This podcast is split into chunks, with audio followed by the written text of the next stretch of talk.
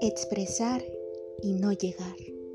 Los sentimientos más sinceros se suelen ocultar en las profundidades desconocidas de nuestra alma y pesar, precipitadamente haciéndonos dudar de lo que realmente queremos y entrar en un estado de confusión, temor e incertidumbre que nos imposibilita avanzar, al bloquear nuestra mente y claridad con memorias pasadas que despiadadamente marcaron nuestra forma de pensar, de este mundo tan ingrato que nos hace lamentar y pensar en las mil y una cosas que pudimos concretar si tan solo el destino se hubiese preocupado de nuestra necesidad.